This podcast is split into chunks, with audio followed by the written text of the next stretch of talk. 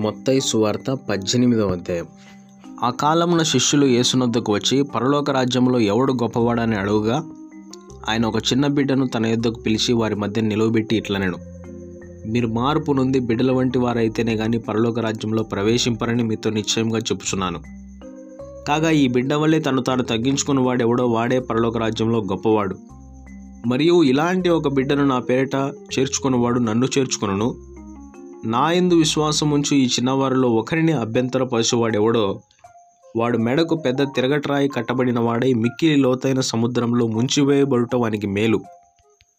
అభ్యంతరముల వలన లోకమునకు శ్రమ అభ్యంతరములు రాక తప్పవు గాని ఎవని వలన అభ్యంతరం వచ్చునో ఆ మనుషునికి శ్రమ.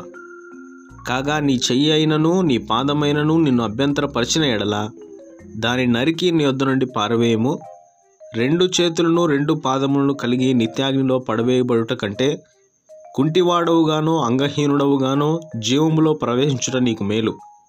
నీ కన్ను నిన్ను అభ్యంతరపరిచినలా దాన్ని పెరికి నీ వద్ద నుండి పారవేయము.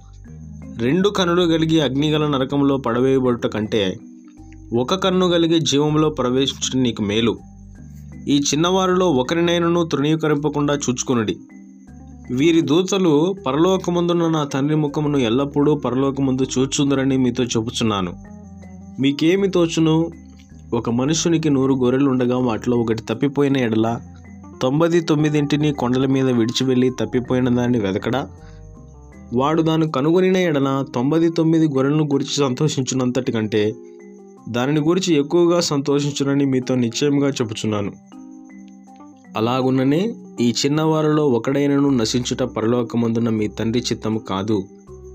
మరియు నీ సహోదరుడు నీ ఎడల తప్పిదము చేసినడలా నీవు పోయి నీవును అతడును ఒంటరిగా ఉన్నప్పుడు అతన్ని గద్దించుము. అతడు నీ మాట వినిన ఎడల నీ సహోదరుని సంపాదించుకుంటివి.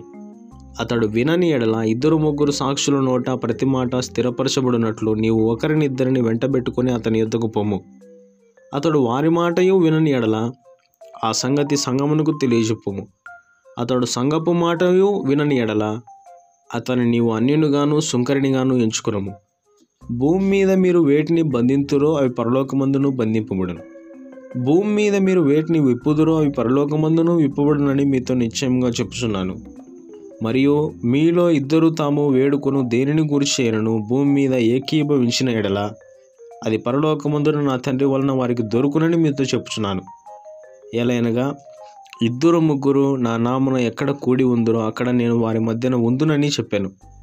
ఆ సమయమున పేతురు ఆయన ఎద్దుకు వచ్చి ప్రభా నా సహోదరుడు నా ఎడల తప్పిదము చేసేడలా నేను ఎన్ని మారలు అతనికి క్షమింపవలను? ఏడు మారలు మట్టుకా? అని అడిగాను.